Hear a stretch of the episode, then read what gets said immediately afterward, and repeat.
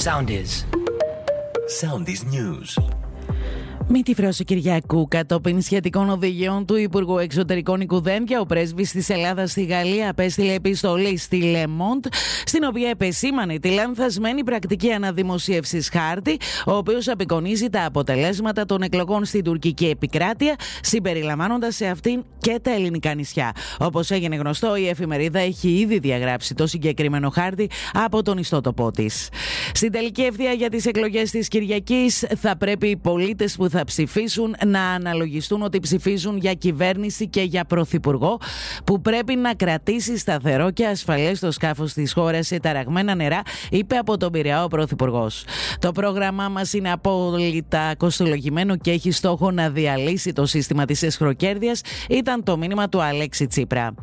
Στη φυλακή οδηγούνται οι δύο κατηγορούμενοι για την επίθεση στον 52χρονο ιδιοκτήτη γραφείου τελετών στην Νεάπολη Θεσσαλονίκης το πρωί του Σαββάτου, ο οποίο έχασε τη ζωή του λίγα λεπτά αργότερα.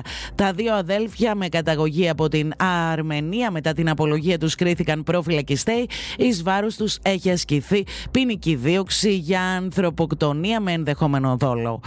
Σε πολύ κρίσιμη κατάσταση νοσηλεύεται στο νοσοκομείο Χανίων ένα κοριτσάκι μόλις 2,5 ετών, το οποίο τραυματίστηκε από τον ίδιο του τον πατέρα. Σύμφωνα με πληροφορίες ο πατέρας, το πρωί έκανε όπισθεν με το αγροτικό του όχημα και χωρίς να το αντιληφθεί, τραυμάτισε σοβαρά το παιδί στο κεφάλι. Ακολουθήστε μας στο Soundees, στο Spotify, στο Apple Podcasts και στο Google Podcasts.